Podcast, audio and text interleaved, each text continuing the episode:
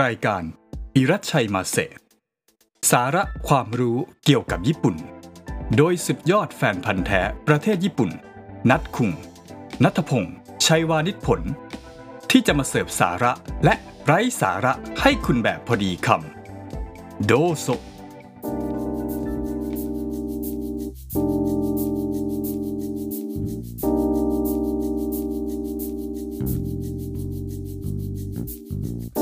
ก็กลับมาพบกันอีกครั้งนะครับ กับพอดแคสต์ตอนที่ว่าไปขับขี่รถยนต์ของญี่ปุ่น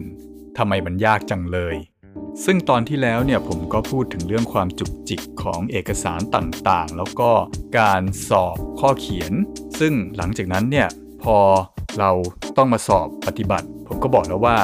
นัดเวลาจองมันนานมากคือประมาณ 3 เดือนถัดไปเลย ก็ตอนที่ผมไป จองเนี่ยมันก็ได้ประมาณช่วงเดือน พฤศจิกายนแบบปลายเดือนเลยจำได้เลยว่าตอนนั้นคือแบบโอ้โห มันทำไมนานจังวะแล้วก็เราแพลนว่าอยากจะรีบใช้รถประมาณช่วงเดือนตุลาไปสอบเดือนพฤศจิกามันก็ไม่ทันแน่นอน ตรงนี้เนี่ยก็มีคนแนะนำมาว่ามันจะมีคนแคนเซิลอยู่เรื่อยๆ เราก็ต้องโทรไปถามว่ามีคนแคนเซิลไหม ถ้ามีขอสอบแทนตรงนั้นได้ไหม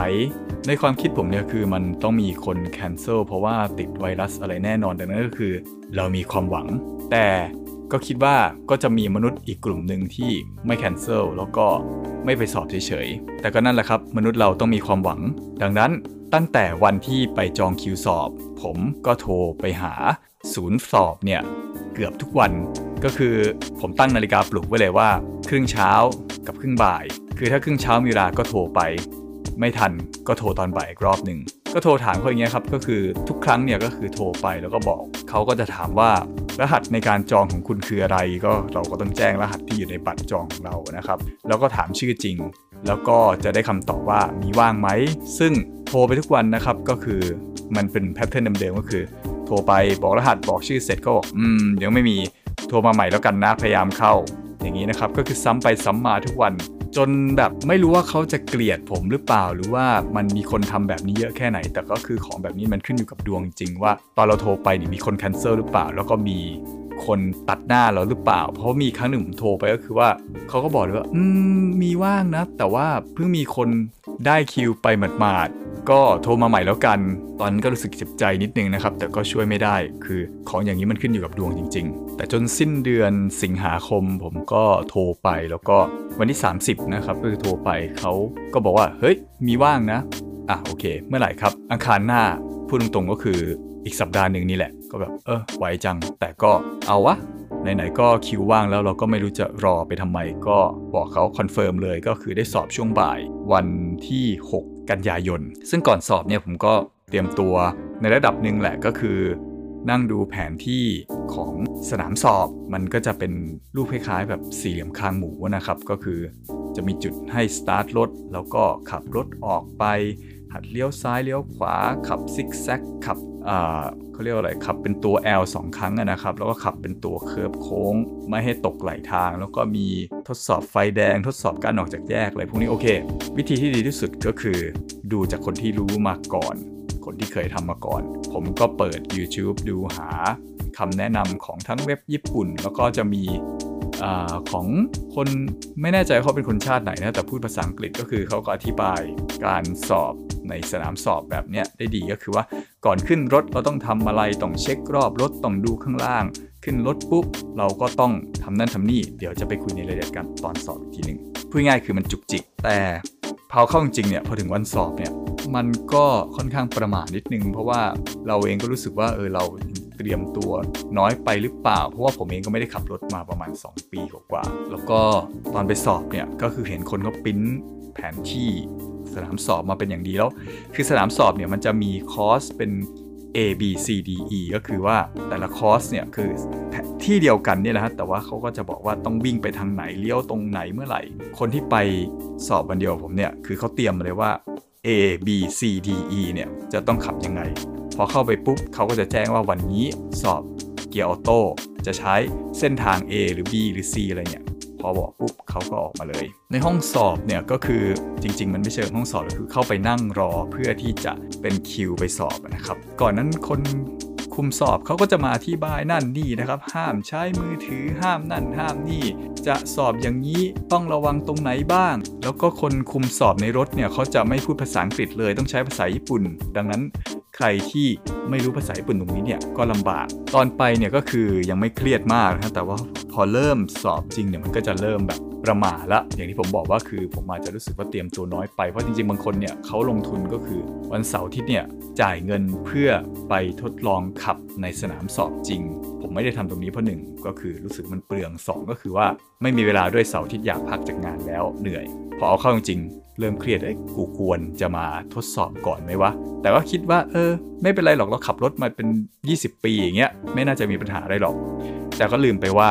การขับรถแบบญี่ปุ่นมันจุกจิกกว่าเยอะ ผมก็นั่งรอคิวนั่นแหละในห้องนั่นแหละก็คือ ในห้องทั้งหมดก็เป็นคนต่างชาติ เพราะว่าเป็นห้องสำหรับคนที่มาสอบใบขับขี่แบบเปลี่ยนใบขับขี่จากต่างชาติเป็นญี่ปุ่นหมด ดังนั้นเนี่ยในห้องก็จะมีคนสารพัดประเทศเลยพอถึงคิวโอเคเราก็ไปขึ้นไปชั้นหนึ่ง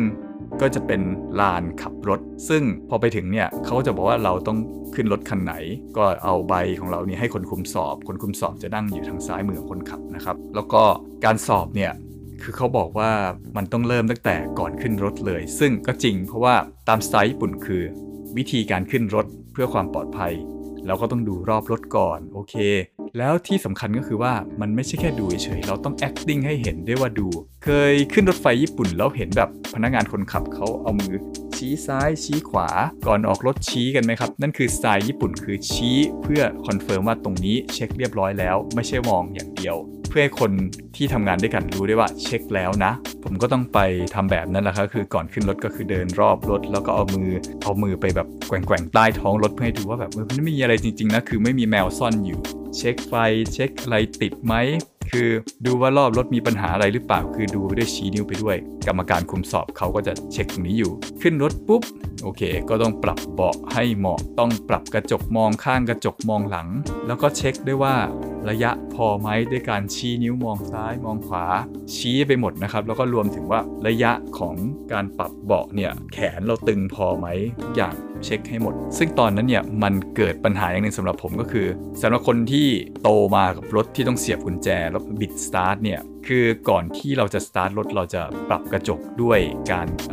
เลื่อนกุญแจไปที่ตำแหน่ง AC หรือถ้าผมจำไม่ผิด AC นะคือก่อนจังหวะหนึ่งก่อนที่จะบิดสตาร์ทนะครับ ตรงนี้เนี่ย มันคือความชินของผม ก็คือโอเค บิดกุญแจมาถึงตรงนี้แล้วค่อยปรับซ้ายขวา แต่บางเอิญรถที่สอบมันเป็นรถรุ่นใหม่ คือบางศูนย์สอบก็ใช้รถรุ่นเก่าโตโยต้าคราวใหญ่ๆก็มีนะครับเป็นรถรุ่นใหม่กดปุ่มสตาร์ทผมก็เข้าไปถึงปุ๊บพยายามบิดปรับกระจกปรับไม่ได้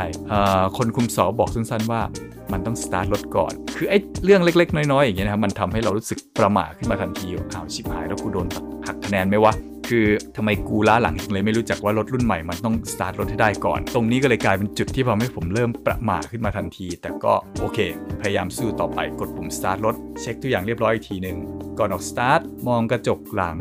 มองกระจกข้างขวามือ มองขวามือของตัวเอง เพื่อให้ชัวร์ว่าไม่มีรถจริงๆนะคือทุกอย่างนะครับต้องมองแบบ 3 จังหวะแบบนี้ก็คือ มองกระจกมองหลังมองกระจกมองข้างแล้วมองข้างรถอีกทีหนึ่งต้องทำให้เขาเห็นชัด ซึ่งก็ออกมาสตาร์ทรถทีนี้มันก็จะมีช่วงที่แบบช่วงฟรี คือช่วงเขายังไม่นับคะแนนคือช่วงปรับตัวกับรถอยู่นะครับโซนนี้เขาบอกว่าไม่มีปัญหาอะไรรถดับรถอะไรยังพอว่ากันได้ เพราะว่าโซนนี้คือมันสำหรับการปรับตัวให้เราชินกับรถอยู่ ถ้าคุณไม่เคยขับรถคันนี้มาก่อน คุณอาจจะรู้สึกมันยาก อาจจะต้องปรับตัวให้ชินนิดแต่พอพ้นโซนนี้ไปปุ๊บเนี่ย มันจะเริ่มเป็นการคิดคะแนนสอบแล้ว ปัญหาที่ 2 ผมลืมนึกไปว่าไอ้จุดที่สุดทางปรับรถเนี่ยมันจะเป็นทางเคิร์ฟทางโค้งเลี้ยวขวา เหมือนกับอ่าโค้งหักศอกจัดๆเพราะมันเป็นรูปสามเหลี่ยมคางหมูกับหัวนะครับเกิดคำถามมันในหัว เอ๊ะ ตรงนี้กูต้องเปิดไฟเลี้ยวไหมวะเพราะมันเป็นทางบังคับ จริง ๆ คือขับรถเนี่ยมันก็รู้แล้วว่ามันต้องเลี้ยว เพราะมันไม่มีทางอื่น ถ้าตรงไปมันก็ชนกำแพง แต่เราควรจะเปิดให้คันหลังรู้ไหมว่าว่าเรากำลังจะโค้งไปข้างหน้าโค้งหักศอกแบบนี้ นี่คือจุดที่ 2 ที่ทำให้รู้สึกประมาทขึ้นมาทันที โอเค เริ่มเครียดผม safe ไว้ก่อนเปิดไฟเลี้ยว เจอทางม้าลายปุ๊บชะลอทันที ไม่ถึงต้องเบรกเอ่อแล้วก็เลี้ยวขวาเขาก็บอกว่าให้เลี้ยวขวาข้างหน้านะโอเคเปิดไฟเลี้ยว 30 เมตร ก่อนถึงที่เลี้ยว มองกระจกมองหลังมองกระจกขวามองด้านขวาไม่มีปัญหา แต่พอไปถึงเขาบอกให้ไฟแดงข้างหน้าให้เลี้ยวขวาอีกทีหนึ่งทีนี้โอเค ระยะมันสั้นมากคือไม่ถึง 30 เมตรแน่นอนนะครับเลี้ยวขวาปุ๊บก็เปิดไฟเลี้ยวขวาอีกทีนึงทันที มองมองปุ๊บกำลังชะลอรถมองกระจกมองหลัง มองกระจกมองข้าง มองข้างรถปุ๊บแงนหน้าขึ้นมาไฟแดง ผมเลยรีบกระทืบเบรกจอดได้ทันที แต่มันก็ล้ำๆเกือบล้ำเส้นนิดนึงนะครับ คือยังไม่โดนหักคะแนนอะไรมั้ง แต่มันก็เล่นเอาเราประมาทคือเออ พอเราไม่ชินมากๆ แล้วพอระยะในการจากการเลี้ยวครั้งที่แล้วมาถึงการเลี้ยวอีกครั้งหนึ่งมันสั้นมากคือทุกอย่างมันก็คือต้องถ้าจะทำให้ตามสเต็ปเขาเนี่ย มันต้อง acting แบบเร็วมาก มองมองมอง แล้วก็เปิดไฟโอเค ผมจังหวะตรงนั้นคือเริ่มเริ่มประมาณกว่าเดิมละ แต่เขาก็บอกว่าโอเคไม่เป็นไรขับต่อไป ขับไปปุ๊บผมก็ขับตามทางเขาบอก แล้วเขาก็จะบอกว่าข้างหน้ามีสิ่งกีดขวาง ก็ให้หลบนะ หลบก็คือต้องเว้นระยะห่างประมาณ 1 เมตร เปิดไฟเลี้ยวก่อนอะไรอย่างนี้นะครับ แน่นอนว่าก่อนจะหักหลบ เราก็ต้องมองกระจกมองหลังมองกระจกมองข้างแล้วมองข้างขวาอีกทีหนึงก่อนจะหักหลบ ไป แล้วทีนี้จุดอีกจุดหนึ่งที่ทำให้ผมประมาทขึ้นมาถึงจุดที่ 4 ก็คือขับขับไปปุ๊บเขาบอกว่าให้เลี้ยวตรงจุดที่ 11 ซึ่งมันจะเป็นทางเลี้ยวขวามี 2 จุดนะครับ ตอนนั้นที่ผมเออไม่ใช่เลี้ยวขวาขอโทษทีเลี้ยวซ้าย มันมี 2 จุด ผมก็ไม่แน่ใจว่าไอ้11คือตอนนั้นด้วยความเริ่มประมาทหนักขึ้นแล้วนะครับมันเริ่มแพนิคละไอ้จุดที่ 11เนี่ยมันคือไอ้อยู่ที่ก่อนหน้าหรืออันถัดไป ผมก็เลยนึกว่าเห็นป้ายเนี่ย มันนึกว่าเป็นอันถัดไป ผมก็เลยไม่ทันเลี้ยวเขาบอกอ้าวทำไมไม่เลี้ยวชิบหายแล้วก็โอเค ไม่เป็นไรวนมาอีกรอบหนึ่งแล้วก็ขับวนเลี้ยวซ้ายวนกลับมาอีกรอบหนึ่งก็เลี้ยวเข้าไป ก็ตามสเต็ปนะครับก็คือเปิดไฟเลี้ยวมองมองมองแล้วก็เลี้ยวเข้าไปโอเค ผมก็ไม่มีปัญหาเรื่องเลี้ยวคือ จังหวะการเลี้ยวรถจังหวะการหักโค้งอะไรเนี่ยผมไม่มีปัญหาแล้ว แต่พอไอ้ตอนออกจากตรงนี้เนี่ยเขาบอกให้เลี้ยวขวา ผมก็โอเค เปิดไฟเลี้ยวเลี้ยวขวา พอเลี้ยวออกไปปุ๊บปรากฏว่าเจ้าหน้าที่บอกว่าหยุดขับ ผมอ้าชิบหายอะไรวะ มารู้สึกตัวอีกทีนึงก็คือว่าไอ้ตรงที่เลี้ยวขวาออกไปเนี่ย คือเลนฝั่งรถฝั่งก่อนที่เราจะเลี้ยวเนี่ยเป็นถนน 2 เลน ฝั่งตรงข้ามมันเป็นถนนเลนเดียว คือทั้งหมดเนี่ยมันมี 3 เลน ผมเลี้ยวปุ๊บเลี้ยวขวาไปปุ๊บเนี่ยต้องชิดซ้ายเข้าเลนซ้ายสุดทันที เพราะว่าฝั่งตรงข้ามเนี่ยมันมีแค่เลนเดียว แต่ผมดันเข้าใจผิดนึกว่ามันมี 2 เลน แล้วดันไปขับอยู่ตรงเลนกลางซึ่งเป็นเลน พูดง่ายคือขับสวนทางอะครับ ระยะหนึ่งก่อนที่จะพยายามเลี้ยวซ้ายเข้าไป กรรมการก็หยุดทันทีเลยคือ ถ้าคุณขับรถสวนทางเมื่อไหร่ก็คือผิดกฎหมายทันทีดังนั้นเขาจะหยุดตรงนี้ พอบอกหยุดปุ๊บใจสลายเลยพอรู้ว่าไม่ผ่านละกรรมการก็บอกว่าโอเคเนี่ยเมื่อกี้คุณขับรถสวนทางนะ โอเคเข้าใจเราพลาด อันนี้คือยอมรับเลยว่ามันเป็นการเตรียมตัวมาไม่ดีของเรา คือเราไม่ทันดูว่าเออ เลนไหนมันเป็นเลนฝั่งไหน เลนไหนวิ่งทางไหน แล้วเขาก็เตือนอีกด้วยว่าเวลาผมเลี้ยวซ้ายเนี่ยขับไม่มีปัญหานะชิดซ้ายดีแล้ว แต่ก่อนจะเลี้ยวเนี่ยผมติดนิสัยคือหักหัวออกมาทางขวาอีกนิดนึงเพื่อตีวงเลี้ยวมันกว้างขึ้นจะได้เลี้ยวกว้าง จริง ๆ ก็คือมันน่าจะติดนิสัยจากการที่ผมขับรถคันที่จัดว่าใหญ่มันเลย ชอบตีวงกว้างเพื่อเซฟไว้ แต่รถสอบเนี่ยเป็นรถประมาณ โตโยต้ายาริสมึงฮะ ก็คือเล็กๆ แบบขับง่ายๆ คือไม่ต้องตีวงเลี้ยวเลยมาก มันก็เลี้ยวได้แล้ว ก็เตือน 2 เรื่องนี้โอเคจำไว้วันที่ 6 กันยาสอบตก 1 ทีหนึ่งผมก็เมสเซจไปบอกหมอมเมียว่าโอเคตกนะไอ้ตรงนี้ไม่เท่าไหร่นะคือ ถ้าคุณสอบตกเนี่ยคุณไม่ต้องกลับไปในห้องรอ คือคนที่สอบผ่านก็อยู่ในห้องรอ แต่คุณสอบตกคุณเดินไป กลับไปจองคิวใหม่ ซึ่งไอ้ตรงนี้เนี่ยทำให้ผมใจสลายอย่างแท้จริงก็คือ ไปรอคิว ครั้งที่แล้วที่ผมจองเนี่ยคือสอบครั้งแรกผมจองได้เดือนพฤศจิกาใช่ไหมครับ ครั้งนี้เดือนกันยายนไปจองคิวสอบเปิดมาถึงคิวว่างครั้งแรกก็คือสิ้นเดือนมกราคม ผมนี่แบบไอชิบหาย นอกจากจะไม่ทันเดือนตุลาแล้วเนี่ย ปีใหม่ถ้าไปบ้านหม่อมเมียผมที่กีฟุก็ยังต้องให้หม่อมเมียผมเป็นคนขับรถเพราะผมก็ยังไม่มีใบขับขี่ ตอนนั้นเนี่ยคือคิดดูว่าเดือนต้นเดือนกันยาจะได้สอบทีปลายเดือนมกรา กันยาตุลาพฤศจิกาธันวาปาไปเกือบ 5 เดือนเลยนะฮะคือคือมันนานเกินไปไหมแบบ 5 เดือน ผมพูดอีกรอบเห็นไหมแบบตอนนั้นคือทุกอย่างในหัวแบบมันแบงค์ไปหมดเลยคือ นอกจากสอบไม่ผ่านกลับบ้านแบบผู้แพ้แล้วยังแบบเจอไอ้คิวยาว 5 เดือนอีก ตอนนั้นคือสมอง blank มากเดินกลับไปสถานีคือผมหาทางหลงทางกลับอะทั้งที่ผมเป็นคนไม่หลงทางนะ ผมเดินเลยทางที่ต้องเลี้ยวกลับไปสถานีแบบเบลอมากแล้วพอขึ้นรถไฟไปชินากาวะซึ่งต้องต่อรถกับอิเคบุคุโรเนี่ยผมก็ดันขึ้นยามาโนเทะผิดทาง แทนที่จะขึ้นทางสั้นดันไปขึ้นทางยาว วันนั้นซวยหนักกว่าเดิมอีกก็คือว่าพอจะเปลี่ยนรถผมลงที่สถานีใหม่ทาคานาวะ Gateway นะครับ ได้ดูสถานีสวยเออลงปุ๊บรอฝั่งตรงข้ามเพื่อจะเปลี่ยนกลับไปยามาโนเทะอีกทางหนึ่งประกาศขึ้นมาอีก วันนี้มีปัญหารถ ผมไม่แน่ใจว่ามันเป็นเรื่องอุบัติเหตุหรือสักอย่างแต่ว่าสายยามาโนเทะ delay ผมแบบอ้าวชิบหายแล้วคือกูขึ้นผิดทางไม่เท่าไหร่รถยัง delay อีกคือจะได้กลับบ้านตอนไหนว่าแล้วตอนเย็นนั้นผมต้องเช็คงานลูกน้องส่งมาด้วย ก็ได้แต่วนไปสถานีทาคานาวะ Gateway แล้วก็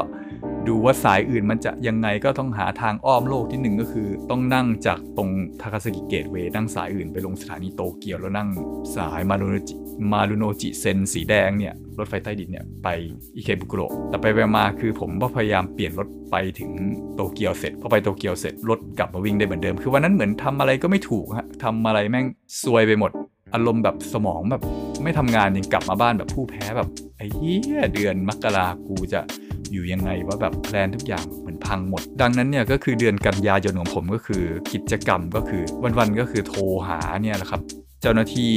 คุมสอบเนี่ยว่าเมื่อไหร่จะมีคิวว่างโทรทั้งวันเช้าเย็นจนแบบ จนเขาเบื่อมั้งฮะไอ้นี่โทรมาแล้วแต่ก็ช่วยไม่ได้ฮะก็อยากสอบจนวัน ศุกร์วันศุกร์ที่เดี๋ยวนะครับวันศุกร์สิ้นเดือนกันยามั้งก็คือผมโทรไปสิ้นเดือนแล้วปรากฏว่าเขาบอกว่าโอเคมีคิวว่างเมื่อไหร่ครับวันที่ 4 ตุลาฮะแบบเออเนี่ยวันอังคารหน้าเนี่ยว่างไหมถ้าว่างก็มาสอบแล้วบอกอืมเร็วชิบหายไม่รู้จะเตรียมตัวทันหรือเปล่า ยังคิดมากอยู่แต่โอเค The show must go on ว่างแล้วก็ไป เราไม่อยากรอช้ากว่านี้แล้ว ผมก็รอบที่เตรียมตัวให้ดีฮะคือ ลงทุนไปปริ้นแผนที่เป็นสี เอารูปสนามสอบมา ผมแคปจาก Google Map มานะครับ เพราะมันมองเห็นด้านบน ก็แคปจาก Google Map มาแล้วไปปริ้นเป็นสีลงแล้วก็มานั่งไล่ดูว่าเราต้องเลี้ยวจังหวะไหนอะไรยังไงถนนเป็นแบ่งตรงไหนเป็นไฟแดงตรงไหนเป็นเลนฝั่งไหนอันนี้มั่นใจละ แต่วันสอบเป็นรอบเช้านะครับ ก็เลยต้องออกจากบ้านแบบ7โมงเช้ามั้งเพราะต้องไปถึงที่นั่นตอนก่อน8โมงไปถึงเขาก็ ยืนรอคิวกัน คิดว่าทุกอย่างไม่มีปัญหาเตรียมตัวมาดีไว้พอเขาเข้ามานั่งอธิบายแล้วเขาจะเรียกชื่อแต่ละคนเพื่อเช็คว่าอ่าเช็คว่าเราเป็นตัวตัวจริงหรือเปล่าที่มาสอบนะครับเขาดูเอกสารผมปรากฏว่าเอ้ย คุณยังไม่ได้จ่ายเงินนี่หว่าผมเลยเฮ้ยจ่ายเงินอ๋อแม่งสอบทีนึงมันต้องจ่ายเงินค่าสอบใหม่ ตรงนี้ก็เริ่มประมาททีนึงคือต้องรีบวิ่งไปฝ่ายธุรการเพื่อไปจ่ายเงิน แล้วก็วิ่งกลับมา ประมาทนิดนึงแต่อย่างน้อยก็ยังทันก็กลับมานั่งฟังในห้องสอบ วันนั้นคือผมได้เป็นคิวที่ 2 ด้วย ทุกอย่างเตรียมตัวดี เรียกไปสอบปุ๊บ ไม่ประมาทแล้ว หายใจลึกๆเข้าไป ไปนั่งปุ๊บ ก็โชว์กรรมการเลยครับครับตรงอย่างดีไม่มีปัญหาอะไร smooth ทุกอย่างพอเรา plan มาดีเพราะว่ารู้ว่าเดี๋ยวมันต้องต้องไปตรงนี้ต้องไปทางนี้ต้องไปทางนี้นะ พอรู้อย่างนี้หมด ไม่ประมาทที่สำคัญก็คือ แค่ระวังเรื่องสัญญาณไฟแดง ระวังจุดที่เขาจะบอกให้เราเลี้ยว ระวังการระวังไอ้พวกที่แบบจะมาโดยเราไม่คิดไว้ก่อนไม่ได้แพลนไว้ก่อนกระทันหัน ซึ่งขอแค่ระวังเรื่องพื้นฐานกับรองตรงนี้เสร็จ มันก็ผ่านครับอย่างเจอทางมาลายเราต้องชะลอรถนะไอ้สอบในศูนย์สอบนั้นไม่ได้ยากมาก มันไม่ได้มีแบบ ไม่ได้มีพวกทางข้ามทางรถไฟแบบที่เราต้องจอดให้สนิท แล้วซึ่งถ้าตามตามไซต์ปุ่นเนี่ย อยากให้ถูกกฎหมายจริงเนี่ยต้องเปิดกระจกลงเพื่อเช็คด้วยว่ามีรถไฟวิ่งมา โดยที่สัญญาณไม่ทำงานหรือเปล่า ใช้หูฟังนะครับว่างั้น รอบนี้ก็จบลงได้ด้วยดี คือผมก็สอบแล้วจนกลับมาตรงที่จอดรถอีกครั้งหนึ่ง ซึ่งไอ้จังหวัดจอดรถเนี่ยเขาก็จะมีอีกว่าต้องห่างจากป้ายที่เขาให้จอดเนี่ยไม่เกิน 30เซนติเมตรแล้วก็จอดรถเสร็จเนี่ยก่อนจะออกจากรถก็ต้องมองกระจกมองหลัง มองกระจกมองข้างแล้วก็มองข้างรถทีหนึ่งว่ามีรถตามมาหรือเปล่าเพื่อความปลอดภัย คือคะแนนมันยังจะอยู่จนถึงแบบจนเราออกจากรถเรียบร้อยดีนะครับ ออกจากรถเรียบร้อยดี เจ้าหน้าที่ก็บอกคุณผ่านเอาบัตรนี้ไปแล้วไปนั่งรอในห้อง ผมก็แบบเย้ ดีใจนะครับ ก็คือกลับไปรอในห้องไม่ต้องแบบแบกหน้าไปจองคิวใหม่อีกรอบหนึ่งแล้ว แต่ไปรอในห้องเนี่ยมันก็เป็นเรื่องตลกนิดนึงคือ แทนที่เราสอบเสร็จแล้ว เราจะไปทำเอกสารต่อไปยื่น รับบัตร ใบขับขี่ตัวจริงเนี่ยเขาไม่ให้เราไป เขาให้เราทำเป็นล็อตๆก็คือ ผมสอบคิวที่ 2 คิวสอบคิวสอบเกียร์ออโต้เนี่ยน่าจะมี 16 คิว วันนั้นผมเห็นน่าจะมี 12 คนที่สอบเกียร์ออโต้ไอที่ว่างๆเนี่ยไม่รู้ว่าคือเขาไม่มาเลยหรือว่าเขา cancel แล้ว ซึ่งอย่างที่บอกนะครับว่า ถ้ารู้จักโทรบอกบอกแคนเซิลหน่อยเนี่ยเราก็ยังจะมีโอกาสได้มาสอบได้เร็วขึ้น แต่ช่างหัวมาละ ผมสอบผ่านละ ผมสอบคิวที่ 2 ก็ต้องรอคนที่สอบคนที่ 12 ให้จบ คือรอทุกคนให้เสร็จหมด แล้วเขาค่อยพาไปทำใบขับขี่ตัวจริงพร้อมกัน ซึ่งผมสอบมันวันนั้นเนี่ยมันเริ่ม8โมงกว่า ผมสอบ9โมงนิดๆก็สอบเสร็จแล้วผ่านแล้ว นั่งรอในห้องก็คือ คิดถูกครับว่ามันต้องมีอะไรแบบนี้แน่นอนก็เลย เตรียมงาน ไว้ในแล็ปท็อปแล้วก็เอามือถือเนี่ยไป tethering แล้วก็ใช้เน็ตนั่งทำงานตอบคุยงานกับลูกน้องอะไรในนั้นเลย เพราะว่าคือนั่งอยู่เฉยในห้องแบบเกือบ2ชั่วโมงนะครับแบบเพื่ออะไรวะรอตรงนี้เสร็จ มาทุกคนสอบผ่าน สรุปวันนั้นเนี่ยเห็นสอบ 12 คนผ่าน 6 คนมันก็คืออัตราครึ่งต่อครึ่ง คิดดูแล้วตอนที่ครั้งที่แล้วที่ตกเนี่ยก็ไม่รู้สึกว่าแย่ ผมลองถามคนไทยอยู่ในกลุ่มคนไทยในญี่ปุ่นว่าเขาสอบกันนะลำบากแค่ไหนคือบางคนก็สอบครั้งเดียวผ่านนะครับแต่บางคนก็บอกว่า 4 ครั้ง บางคนก็ 2 ครั้ง บางคนก็โอ้โหหลายครั้งมาก คือไม่แน่ใจว่าคนที่สอบไปเกือบ 10 ครั้งเนี่ยเขาสอบแบบเปลี่ยนใบขับขี่หรือสอบใบขับขี่ญี่ปุ่นนะแต่ก็จัดว่ายากเอาเรื่องเหมือนกันไอเราสอบตกครั้งเดียวนี่รู้สึกว่าก็ไม่ได้แย่นะ แต่ก็นั่นแหละครับที่ทึ่งนิดหน่อยก็คือว่าคนไม่แน่ใจว่าเป็นคนเนปาลหรือคนอินเดียที่นั่งใกล้ๆผมเนี่ยก็คือตอนจะสอบเนี่ยกรรมการเขาตอนกรรมการเขาอธิบายเขาเปิดสไลด์ให้ดูนะฮะพี่แกเริ่มแบบหยิบมือถือมาแล้วมาเอากล้อง Google Translate เนี่ยมาสแกนที่คนบรรยายเขาบรรยายอยู่ ซึ่งเจ้าหน้าที่ก็บอกว่าไม่ให้ใช้มือถือในห้องนะ ก็บอกไม่ผมไม่ไม่ไม่ผมผม Google Translate อยู่ กรรมการก็บอกไม่ได้ คือตอนนี้อธิบายก็จริง แต่ว่าคุณห้ามใช้ Google Translate นะ คุณต้องเข้าใจตรงนี้ เขาก็แบบหน่อยๆ แล้วเอาเอาสมาร์ทโฟนเนี่ยเก็บเข้าไปในกระเป๋า ผมก็ดูแบบโอ้ฟังภาษาญี่ปุ่นไม่เข้าใจนี่จะสอบผ่านหรือวะไปไปมา พี่แกสอบผ่านฮะก็คงจะคืออาจจะอ่านเขียนจะลำบาก แต่ว่าเรื่องฟังเรื่องการขับรถคงไม่มีปัญหาอะไรแบบเหนือความคาดหมายเหมือนกันนะ ก็เห็นคนที่เตรียมตัวไปดีๆ แบบคนจีน ผู้หญิงที่สอบ ก่อนผมเนี่ยเขาก็เตรียมตัวมาดีก็เห็นแป๊บเดียวก็สอบผ่านกัน ก็ถือว่าไม่เร็ว แต่อย่างที่บอกครับก็คืออัตราครึ่งต่อครึ่งเลย เสร็จแล้วเขาก็จะให้เราไปจ่ายเงิน ก็คือก็ต้องรอคิวนะครับ ก็ยื่นเอกสารไปตามคิว แล้วก็เขาจะเรียกเรียกเสร็จ เราก็จ่ายเงินจ่ายเงินเสร็จก็ไปถ่ายรูป ถ่ายรูปแบบญี่ปุ่นคือ ป้าคนถ่ายรูปแบบให้สัญญาณน้อยมากคือเราก็ไม่ได้หมายคือจำได้เลยว่าของไทยเนี่ยจะบอกโอเคยักไหลนิดนึงเอียงคอหน่อยนะอะไรอย่างนี้ ญี่ปุ่นไม่ฮะ ก็คือ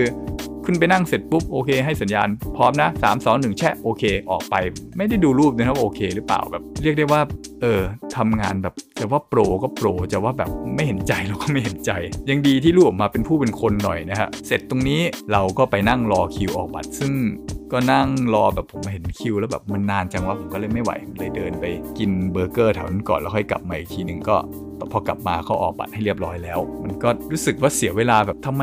เขาไม่ให้เราออกมาทำเอง แต่แรกคือจะได้กลับบ้านแต่เที่ยงวะวันนั้นคือกว่าจะเสร็จธุระอะไรคือผมทำได้บัตรมาประมาณบ่ายโมงนิดๆแล้วผมก็ทำใบขับขี่สากลต่อเลยเพื่อเผื่อไปใช้ที่อังกฤษ ก็ไปนั่งทำประมาณ20 นาทีมั้งสุดท้ายกว่าจะได้ออกมานี่เกือบบ่าย2โมงไปตั้งแต่8โมงเช้าออกบ่าย2มันนานมากนะฮะแต่ก็ถือเป็นซาก้าอันยาวนานที่เรียกได้ว่าสร้างความปั่นป่วนให้กับผมระดับหนึ่งเพราะว่ากว่าจะสอบผ่านแล้วตอนที่สอบไม่ผ่าน แล้วจองคิว นานซะจนแบบเรียกได้ว่าเล่นเอาเกือบสลบนะครับ ตอนนั้นเนี่ยคือผมคิดแล้วว่าแบบเฮ้ยทำไมกูไม่สอบที่กีฟูดมันจบจบเพราะคิวไม่น่าจะเยอะขนาดนี้ ก็อยากย้อนเวลาไปตบกระบาลตัวเองสักทีหนึ่งแต่ก็นั่นแหละฮะก็ทุกอย่างก็จบลงได้ด้วยดี ผมก็ได้แบบขี่ญี่ปุ่นมาแล้ว อายุ 2 ปี เดี๋ยว พอครบอายุบัตรเดี๋ยวก็ต้องไปต่ออีกทีหนึ่งซึ่งตอนนั้นก็น่าจะ ไม่มีปัญหาอะไรอะรอบนี้คุยกันยาวเหมือนกันเพราะว่าดีเทลมันเยอะเหมือนกันนะครับเรื่องการสอบเรื่องอะไร แต่ก็เป็นเรื่องที่วุ่นวายเหมือนกันจริง ๆ ผมอยากจะลองสอบแบบคนญี่ปุ่นกันนะแต่พอคิดเรื่องเงินเรื่องอะไรเนี่ยมันโอ้ไม่คุ้มนะครับเสียเวลาเปล่าๆเดี๋ยวคราวหน้าจะมาคุยกันว่าที่ญี่ปุ่นเนี่ยเขาซื้อเครื่อง PlayStation 5 ยังไง เพราะว่าที่เมืองไทยเนี่ย เท่าที่ทราบก็คือเห็นวิ่งควายกันแบบของเว็บโซนี่ตลอดหรือไม่ก็ต้องจ่ายเงินซื้อจากรีเซล แต่ที่นี่มันมีระบบเยอะกว่านั้นคือ ที่นี่ผมยังไม่เห็นวิ่งควายบนเน็ตนะแบบที่เปิดปุ๊บต้องมาแย่งกันอะไรเงี้ยแต่มันมีดีเทลเยอะเหมือนกันนะครับผมเพิ่งได้มาเครื่องหนึ่งอิจฉาใช่ไหมล่ะ ก็เดี๋ยวคราวหน้าเจอกันมาเล่าประสบการณ์ในญี่ปุ่นอีกครั้งหนึ่งครับ สวัสดีครับ มาตาเน